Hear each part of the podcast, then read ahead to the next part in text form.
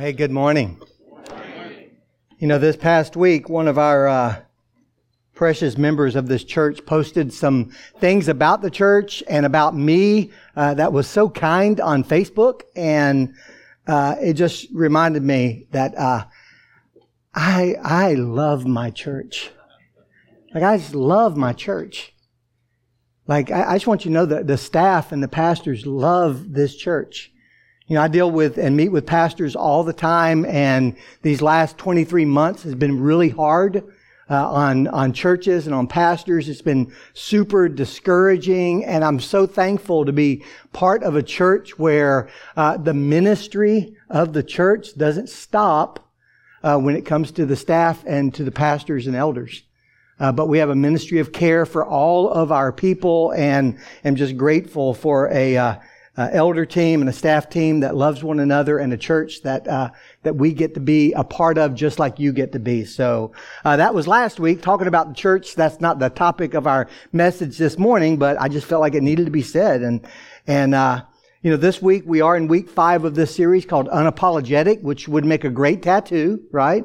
Make a great tattoo right there in case you want it. Uh, this week and next week we're going to be talking about what it looks like to be unapologetic about self and about sin, especially what the Bible has to say about self and about sin. And over the last few weeks, what we've seen is, first of all, that Christ is the one who defines the Christian. Christ defines the Christian. That should go without saying. I mean, the one from whom we derive our name has the right and authority to tell us, to define what it means to walk with Him. Christ defines the Christian. We've also seen that uh, God defines Himself. That is so key.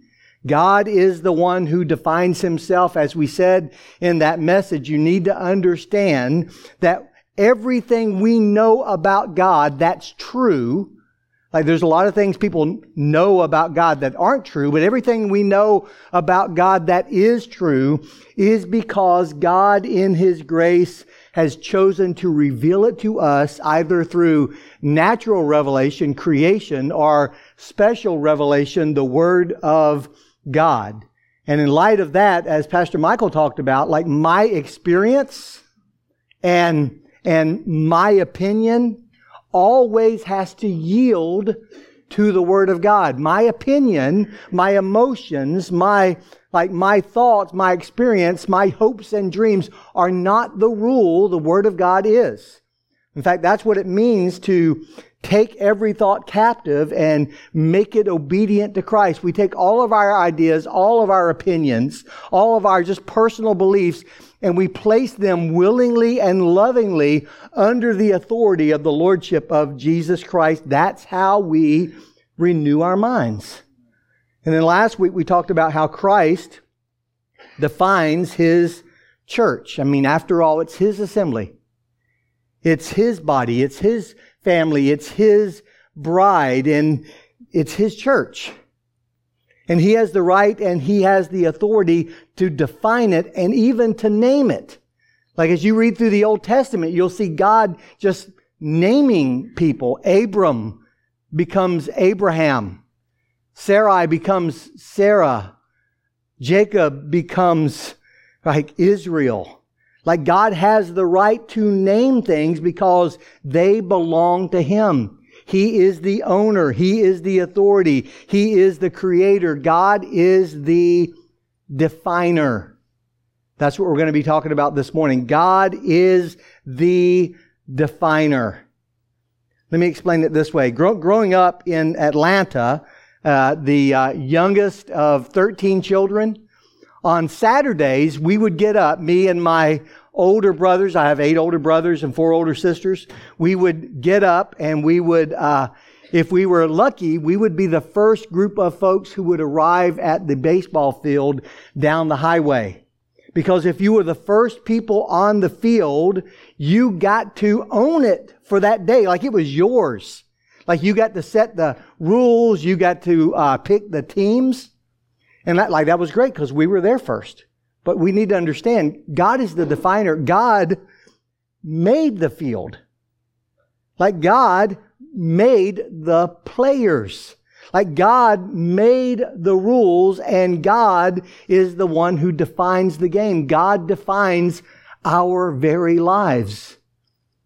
In Romans chapter 11, at the end of 11 chapters on the grace of God, 11 chapters on the glorious gospel, 11 chapters on our sinfulness, both irreligious and religious, our lostness and need for a Savior, and God's just incredible gift of Christ to us. At the end of that, Paul just kind of bursts into praise and he says this For who has known the mind of the Lord, or who has been his counselor? Now, it's a rhetorical question, but the answer, of course, is no one. In fact, he's drawing from Isaiah 40. In Isaiah 40, it says, who has measured the waters in the hollow of his hand, or marked off the heavens with a span of his hand? Like a span is the distance between your thumb and your forefinger. Like God looks at all of the heavens and says, yeah, that's just about right. Who has measured the heavens in the span of his hand? Who has gathered the dust of the earth in a measure or weighed the mountains in a balance and the hills on scales? Who has directed the Spirit of the Lord? Or who gave him counsel? Who did he consult? Who gave him understanding and taught him the paths of justice, who taught him knowledge and showed him the way of understanding. And picking up on this, Paul just says, For who has known the mind of the Lord? Or who has been his counselor? Or who has given a gift to him that he might be repaid? And of course, it's a rhetorical question.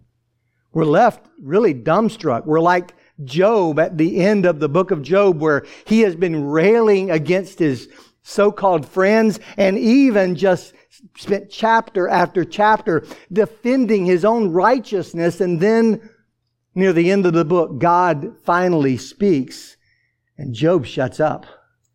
As God begins to question him, Job offers no answers because there are no answers. Hey, where were you when I laid the foundations of the earth? When I spread out the heavens, when I gave each star a name. And so just like Job, we answer quietly, silently, in an unspoken way, Lord, no one who has ever given to me that I have to pay him back.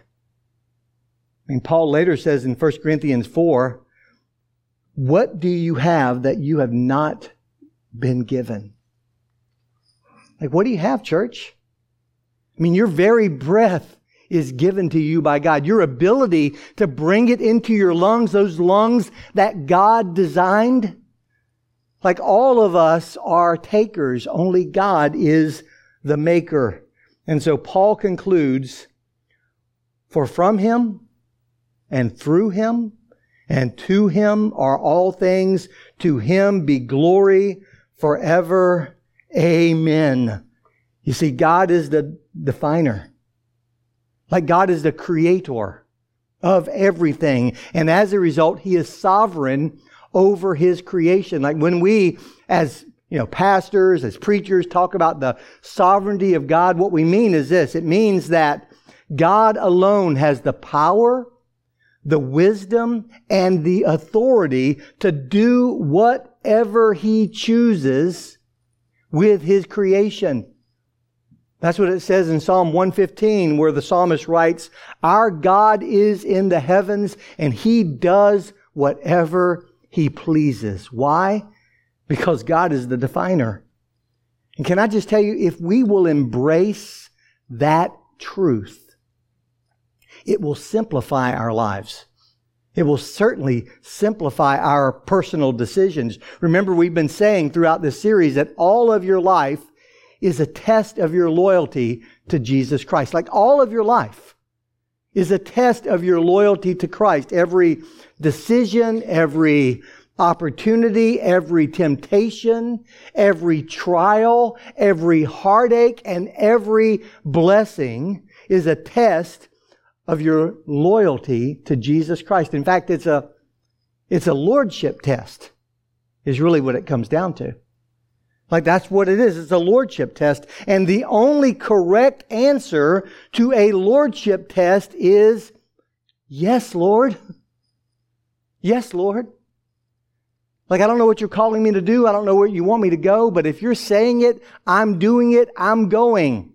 Like I've joked before that if the Bible says that men should wear, thou shalt wear a baby bonnet, like I would be hating life wearing a baby bonnet, but guess what? I would go baby bonnet shopping this afternoon.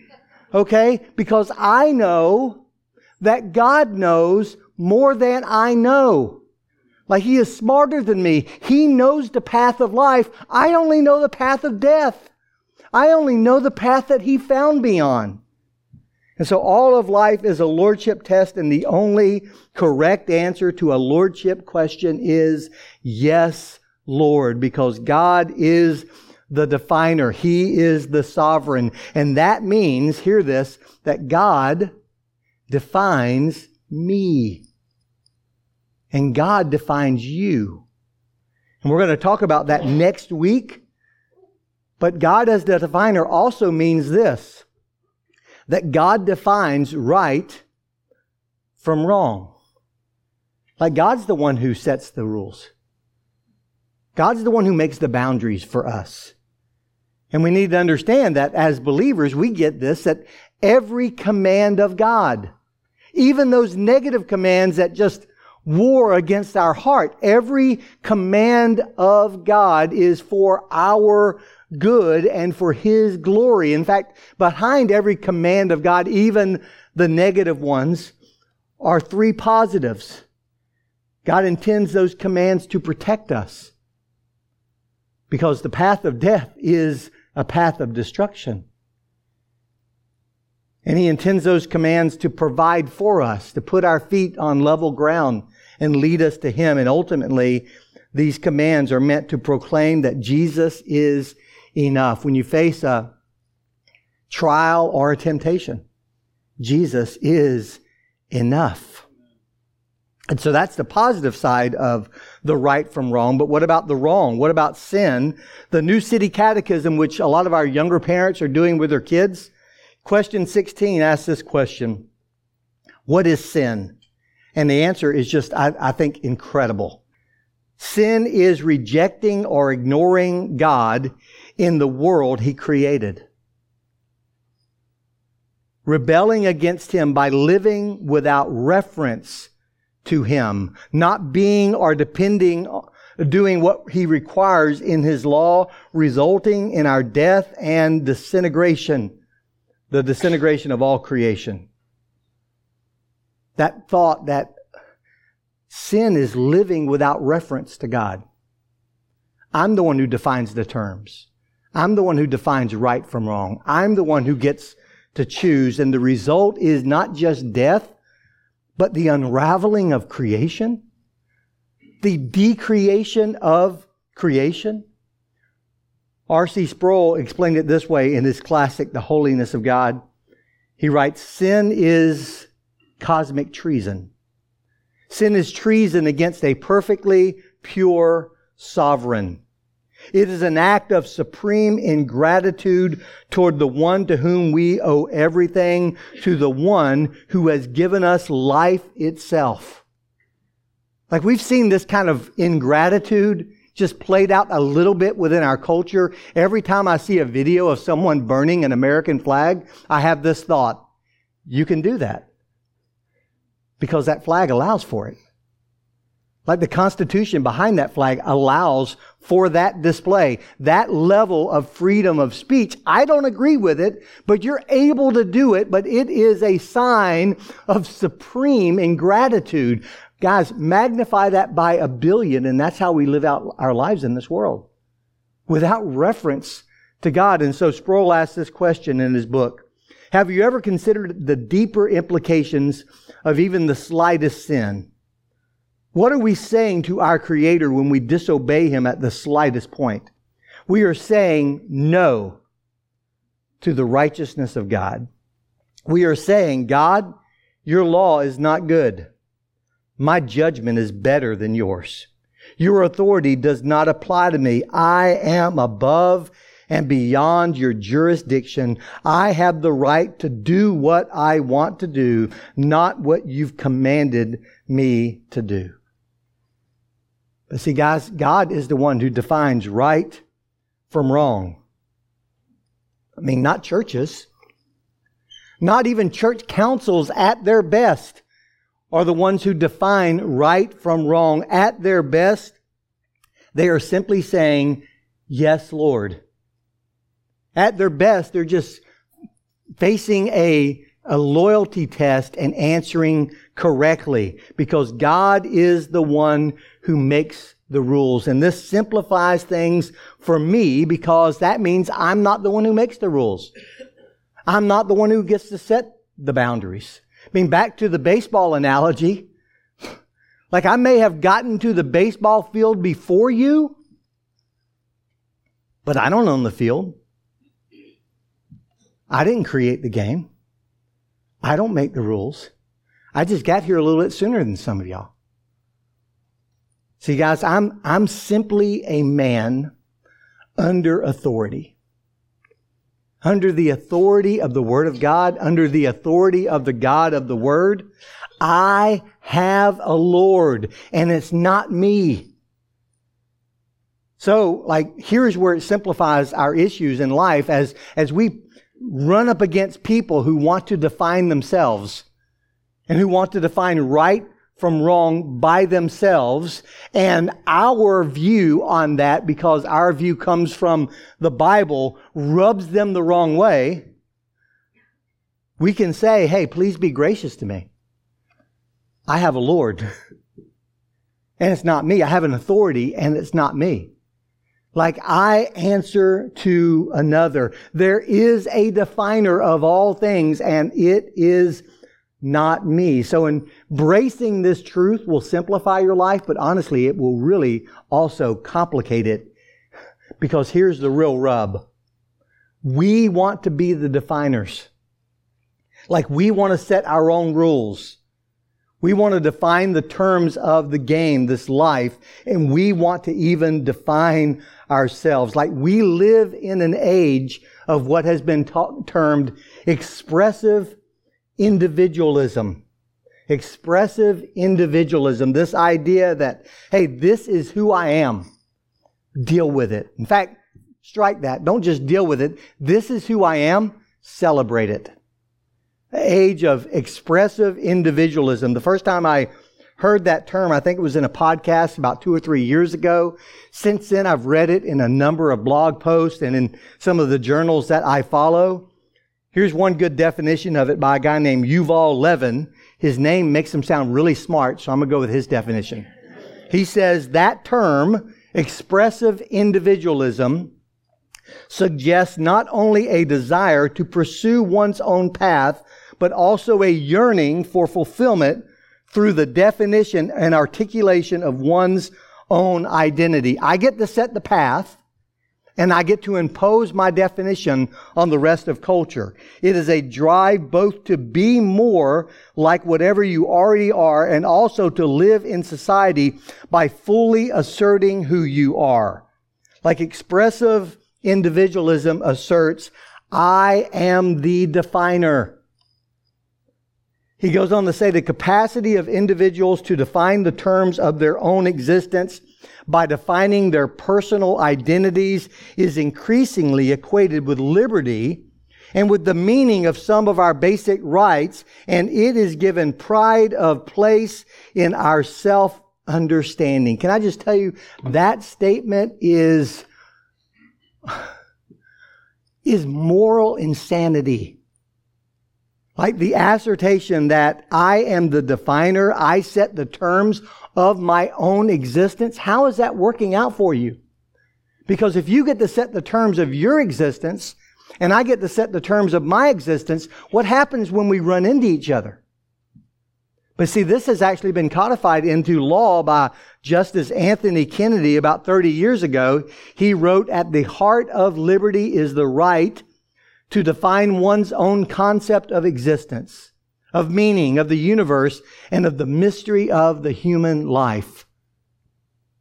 That's just nonsensical. but it's the law of the land. Bill Bennett called that sentence an open ended validation of subjectivism that will pave the way ahead for virtually anything, and so it has. Like the wheels are off the wagon. So understand, I want you to understand, this isn't simply a academic discussion, not just something we read in periodicals or with, with names attached to them like Justice Kennedy or uh, Yuval Levin or William Bennett. Like this is what we're hearing every day. It shows up in slogans like, hey, you be you, man. You be you. Have you heard that? You be you. Well, who else would I be? I am me, right? Or follow your heart. The worst advice ever. My heart is an idiot. My heart has gotten me in so much trouble. Follow your heart or find yourself. But that's what we're doing. We're, we have a world filled with people, especially in the West, of those finding themselves. Be authentic. And by authentic, what they mean is define yourself and live out of that definition, by the way, that ever changing definition. Or do whatever it, it takes to make you happy. And then, of course, the, uh, the first and greatest commandment of expressive individualism is this be true to yourself. Be true to yourself. It's time to see what I can do to test the limits and break through. No right, no wrong, no rules for me. I'm free. Let it go. Let it go. I'm the one with, I'm one with the wind and sky. Let it go. Let it go. You'll never see me cry. Here I stand and here I stay. Let the storm rage on. The cold never bothered me anyway. Y'all know that song. Your daughters and granddaughters sing that song. And yet it's the anthem of expressive individualism. Behind it is a worldview that is contrary to the worldview we get from the scripture. So what does it look like to be unapologetically loyal to Christ in a world that asserts I get to define myself? I get to define my own rules. So what does it look like to be unapologetically loyal in a world like that? Well, it looks like this. First of all, you need to understand it, it, it may, to the world at least, look like hate. It may look like ignorance or intolerance or religious legalism. And guys, we need to make peace with that. Like if we're going to be unapologetically loyal to Christ, we need to make peace with that. Like anticipating the antagonism of our culture, C.S. Lewis wrote this. Jesus did not say, go into all the world and tell the world that it is quite right. No. We're to go into all the world and preach the gospel. Go into all the world and make disciples. And so we need to make peace, as I talked about in our first message, with being unpopular. Make peace with being a little bit yucky depending on what the culture is saying about you at any given moment. And how do we do that? Well, by leaning into Romans 11, 34 to 36. Guys, God needs no counselor. God needs no advisor. God needs no help making commandments. God needs no one to come up alongside him and help him understand like the way history is bending or being shaped by TikTok or those around us. God needs no counselor and he's not taking applications. And so for the church, for Christians, we need to understand and we need to truly believe that what God says about both self and sin is actually good news. Like we know that, like we know that with our heads, but we need to believe that with our hearts that what God says about sin, What God says about self-identity is actually good news, not just for us in this room, but it's good news for everyone in this world, everyone who has been captured by the spirit of the age. It's good news because guys, you can't run from reality. Reality will always catch up and kick your butt. It just will. Like you can deny reality, you can run from reality, but you're going to lose. Reality always, always wins. And you cannot escape shame and guilt. Like you may deny God, the existence of God, any of the spiritual realities that we read about in the Bible. You can deny all of that, but you're going to still have this echo in your heart. Like crying out, how can I find forgiveness? How can I be clean? How can I make peace with this? How can I move past this?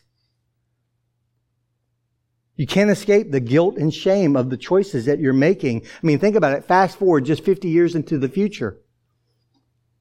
Like as our culture around us bows to expressive individualism, who will be left to blame for their unhappiness and the unhappiness of those who are simply being true to themselves. I mean, if all the voices in culture are agreeing with them, if the narrative of our culture is you be you and you be you and just don't kill each other, right? If that's the message of culture, and yet 50 years in the future, I still feel this weight of guilt and shame, this sense of brokenness, something's just not right. Who will I blame when everyone's affirming me? Like, who will I blame for my emptiness? Because the scripture says you run after emptiness and you will be empty still. And so we can deny the existence of categories like sin and like evil, but it does not change the fact that God created a moral universe and there are real consequences when we violate the categories of sin and evil. And so we can't escape guilt. We can't escape shame and we can't escape death. And the fact that one day every one of us will stand before the sovereign one, the true definer of all things, including us. So if sin is a category that you've discarded, you still have to explain the brokenness of this world. If sin is a category that you've discarded, you still have to deal with that echo in your heart that's crying out, how can I be forgiven? I mean, everybody has that voice in their heart. Like placed there by God Himself, your, your moral conscience, the Spirit of God speaking to you saying, this is wrong. And you can either try to turn the volume down by leaning more into your sin and hardening your heart against that voice, or you can turn it up and lean into the grace of God. This is what Paul Tripp says about sin in his latest and great book, uh, uh, Do You Believe? He writes, Sin is an evil monster masquerading as your best friend. Sin, sin is a slave trader masquerading as your liberator. Sin, sin is a grim reaper masquerading as a life giver. Sin is destruction masquerading as fulfillment. Sin is darkness masquerading as light. Sin is foolishness masquerading as wisdom. Sin is disease masquerading as a cure. Sin is a trap masquerading as a gift. No matter how it presents itself to you, sin is never what it appears to be, and you will never, and it will, and will never deliver what it promises. And so what do we do? Where do we find hope? If I let, left the message right then and just closed, you know, the book and moved on, it would be a bummer of a message. Like if we have that cry in our hearts, that knowledge that we need somehow forgiveness, like where is the hope? Well, in Psalm 51, a broken and repentant king named David cries out for that hope. And I think it's a model prayer for all of us in confessing our sins. He cries out in verse 1 Have mercy on me, O God, according to your unfailing love, according to your great compassion. blot out my transgressions. It's key that he doesn't say, according to my righteousness or according to the sacrifices I've made for you. I mean, as you read through the Old Testament, one thing that you'll discover is there is no sacrifice available for what's called high-handed sin. This purposeful rebellion against God. There's no way for that to be atoned for by the sacrificial system. And yet he cries out, have mercy according to your unfailing love according to the greatness of your compassion, blot out my transgressions, wash all of my iniquity and cleanse me of my sin, for I know my transgressions and my sin is always before me. Against you and you only have I sinned and done what is evil in your sight so that you are proved right when you speak and justified when you judge. Like in these few short verses, David uses three terms to address what he's trying to confess. Transgression, iniquity, and sin. They all sound the same, but they just have a little bit of a difference to them, like the word iniquity. Iniquity is moral impurity. And so when David confesses his iniquity, this word alerts us to the fact that sin, all sin, is deeper than just our behavior. Before we act out our sin, it lives in our hearts. I mean, this points to the fact that sin is a condition. It's an inescapable state of being that causes us to rebel against God and against His authority. But it's in me before it's of me. Before you see it, it's there. Like I knew that I was a sinner, not because I was doing sinful things, but because I read the Sermon on the Mount where Jesus said that if you hate your brother, you're a murderer. And I thought, ooh, eight brothers. I hate four of them. Crap. If you look at a woman with lust, you've committed adultery. Now, I'd never murdered anybody. I'd never committed adultery, but I had a lustful heart and a hateful heart. It was in me. And then the word transgression that he uses is moral rebellion. To transgress something is to knowingly and willingly cross boundaries that uh, an authority other than you has set. Like when we transgress, we trespass into a place that God designed us not to go. Like that's, you don't cross this line. This is a line that I've set for you. And for you to stay on your side of the line is good. It's life. It's a blessing. And we knowingly and willingly cross that line. That's what it means to trespass. It's moral rebellion. It's high-handed rebellion. It's the kind of thing that there was no sacrifice for in the Old Testament. It's a rejection of God's authority. It's a rejection of His rules. It's a rejection of His definition for our lives. Transgression is being self-defined. It's Eve in the garden listening to the serpent. I will be like God? Hmm. Knowing good and evil, being able to decide for myself what's right and what's wrong. I mean, this transgression is you and I. Every moment of our life, we are transgressors. And then he uses the term sin. Sin is moral weakness. It's been defined as missing the mark, it's even greater than that. It's never being able to hit the mark. It's not even seeing the target. It's an inability to live up to God's holy standard. Like we've lost our ability to live as God has designed us to live. Tripp says, puts it this way in his book. Sin has left us lame and limping. It has left us blind and deaf. It has left us irrational and foolish. It has left us sick and dying. We do not have the power to help ourselves. We cannot reverse sin's damage. And so guys, if all of that is true, what the Bible affirms about sin, how in the world is that good news to the sinner? I mean, moral rebellion, moral weakness, moral impurity. Like, how does a right, a correct, an orthodox, doctrine of sin bring us hope. Not just hope for the ones in this room, but hope for the nations.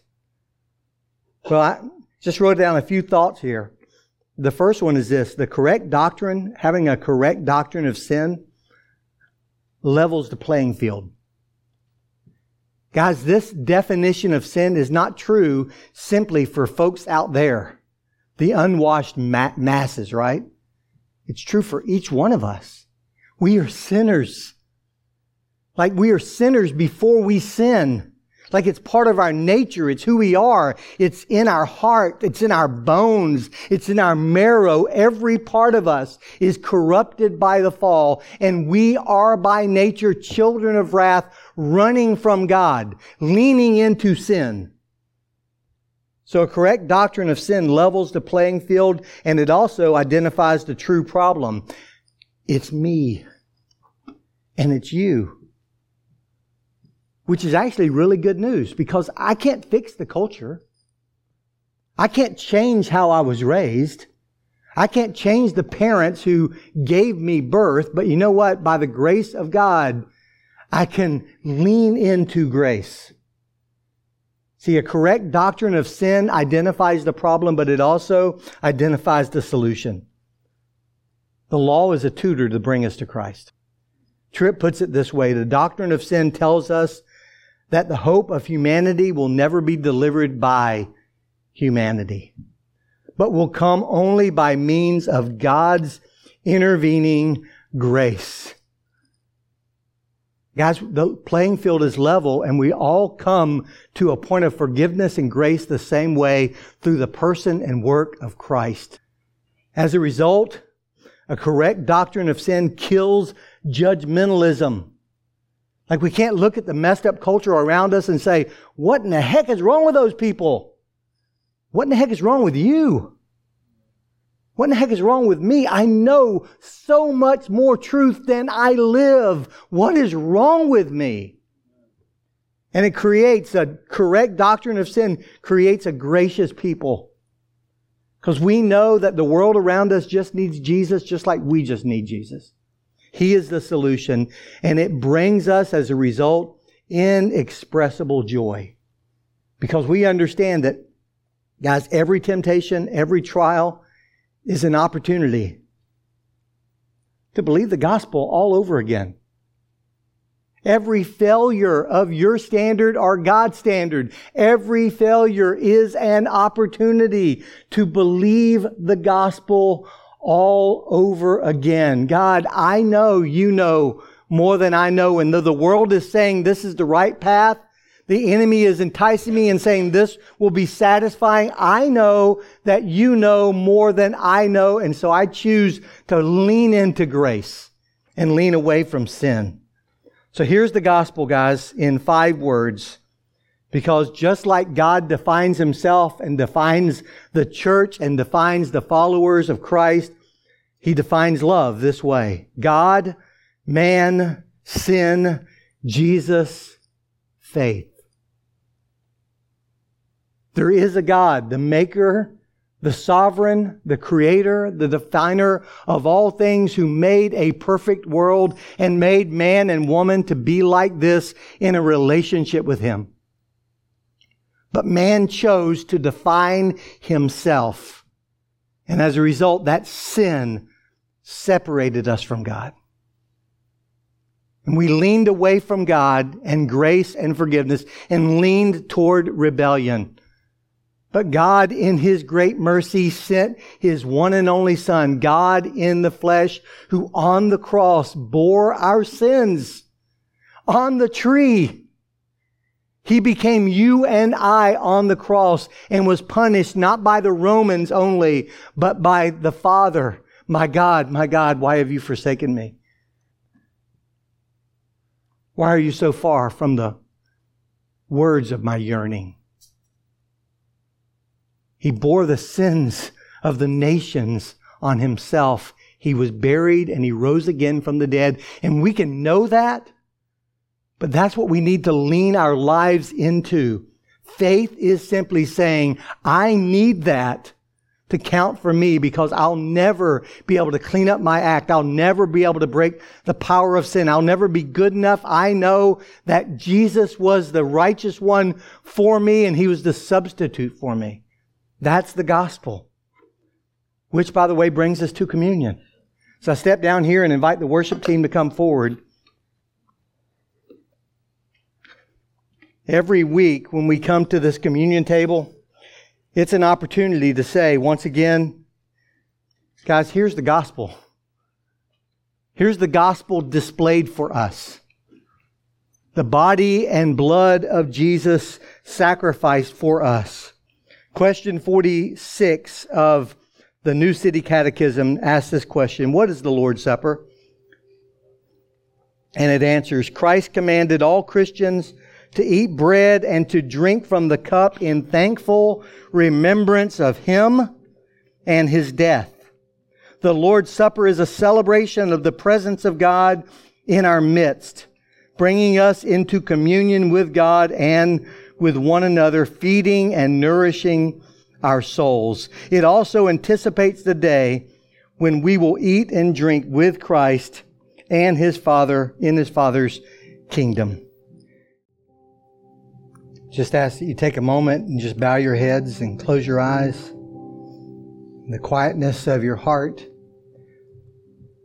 ask God by His Spirit to show you if there is any hurtful way in you, any sin that has not been confessed, any instance of self defining that you have not laid at the feet of Jesus or willingly and lovingly placed under His authority.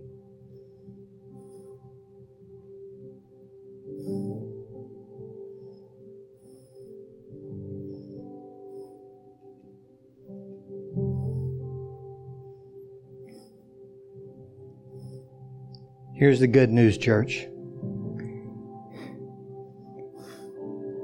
Every time we fail is an opportunity to believe the gospel all over again.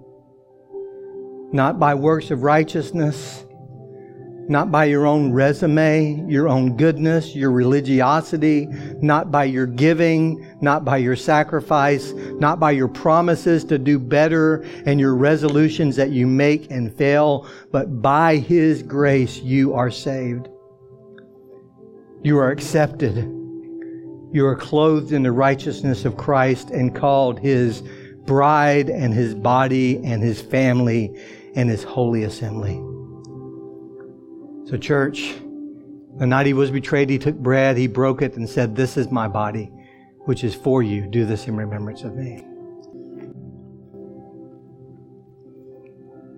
And Jesus had told his disciples, My body is true food, and my blood is true drink. And at the end of the meal, he took the cup and said, This cup is the new, the, the, the, the cup of the new covenant my blood poured out for many for the forgiveness of sins. Do this in remembrance of him.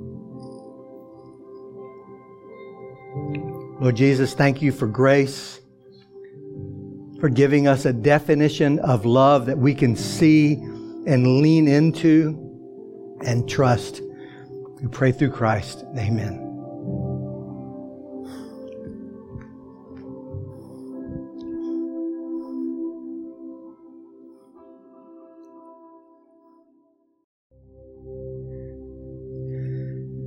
Guys, in a world filled with people who are enslaved to the spirit of the age, who assert that I get to define myself and I get to define what is right and what is wrong for me, for a world that was never intended to bear the burden of such weight, the true definer of all things says, Come to me, all you who labor and are heavy laden and I will give you rest. That's the message of the gospel. That's what Jesus offers.